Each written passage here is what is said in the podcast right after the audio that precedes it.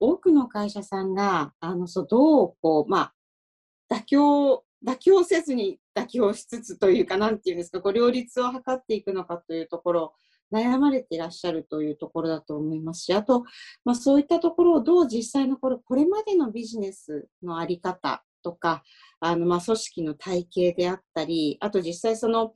あの、新しいことをされていく上で、どういう KPI を置いておくのかとかですね、どういう新しい組織を作っていくのか、既存のままでいいのか、新しい組織を作るのかとかですね、いろいろ、まあそういったところをこう悩まれていらっしゃる方々も多いというふうに私もあの感じておりますけれども、まあ、御社の場合ですと、サステナビリティのあの実際の質が出来上がってというようなところもありますが、具体的にそのサステナビリティですとか、そのまあ、えあのイノベーション、こういったところをどう経営に織り込まれていらっしゃるのか、織り込もうとされていらっしゃるのか、このあたりについてもう少しお聞かせいただければと思います。はい。えっと、そのビジョンに紐付く形でですね、えっと、2030年の、えー、目指すえーえーととまあ、姿を前提とした2030年の、えっと、に実現したいアウトカムを2つ掲げてるんですね。で、あの、先ほどその新しい中継の話をしましたが、今回の中継というのは、まあ、うちの会社は3年ごとに中継をまあ出してるんですけども、単に2022中継ということだけではなくて、2030年に目指す姿からバックキャストした中継が少なくともビジョンは2030年まで動かしませんし、その2030年にこうありたいというアウトカムとして、10億人の健康寿命の延伸ということと、それから環境負荷を50%減らすと。いうこと、まあ、対2018年の時なんですけど、っていうことを掲げています。で、えっ、ー、と、環境の方は、まあ、それに、えー、それを支える、えー、例えば脱炭素であるとか、フードロスであるとか、えプラスチックの問題とか、まあ、主要な取り組みのテーマについては、具体的な KPI がさらにそこに紐づいていて、まあ、2030年までに TC、あの、脱炭素では50%温室効果ガスの排出を減らす。あるいはフードロスは2030年までに廃棄、あの、えっと、えーあ2050年でした、ごめんなさい。フードロスは2050年までに半減する。えあるいは、えプラスチックは2030年までにプラスチック廃棄をゼロにするというような、え具体的な目標をもう定量目標を掲げて、え動き出しているという形です。で、あの、プラスチックなどはもう食品のウェイトがやっぱり包装資材が大きいですから、高いので、えっと、それこそその事業部門の巻き込みとか一体感ということもやっぱり課題認識してますから、えー、今の食品事業本部長が、まあ、オーナーの、えー、プロジェクトを立ち上げてまして、えー、そこで、えー、っとまあ、我々のメンバーももちろん入ってますけども、えー、推進をしていってるということですね。で、あの、もう一方のね、その健康寿命の延伸っていう方が、まあ、あの一つはその、えー、ダリーという、えー、っとまあ、グローバルにも、えー、っとアカデミアからも評価されているなんか保険の世界とかでも使われるあの指標が一つあるんですけどもでそれを採用しようと思っていってか採用し始めていって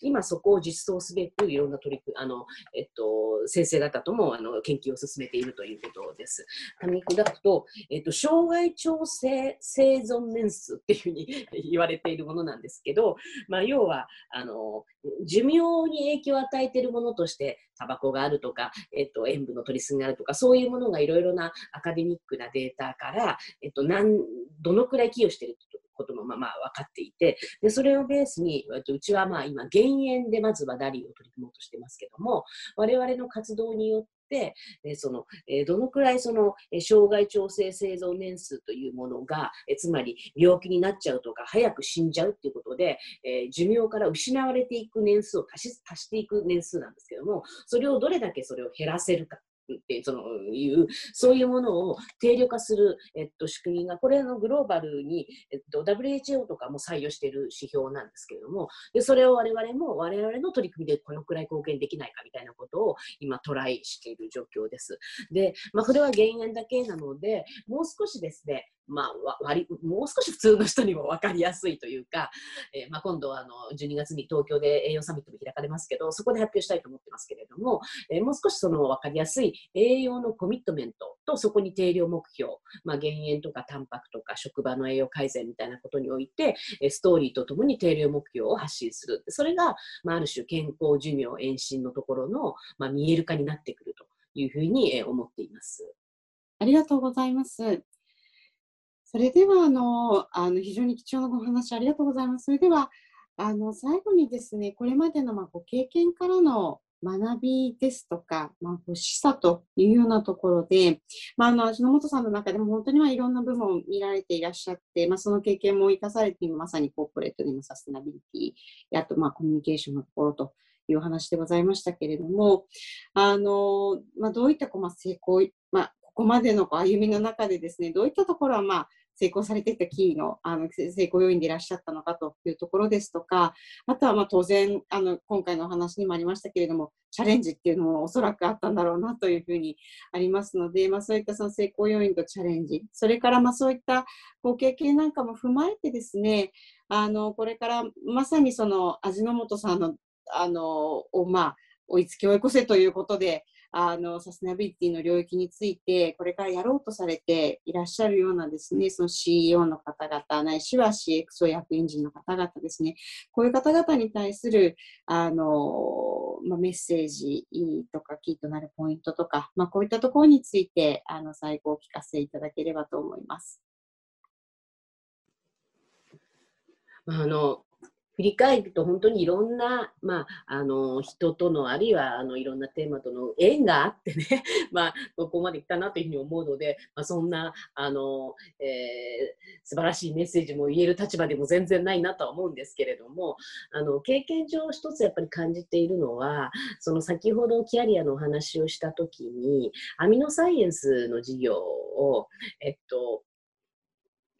えー、13年ダイレクトビジネスを立ち上げて、えー、たという話をしましたけど、やっぱそこでの学びがあの非常に私にとっては大きかったなと思っていて、でそれはまああの本当にゼロからだったので、えっと、で社内の中に、なんていうのかな、えっと、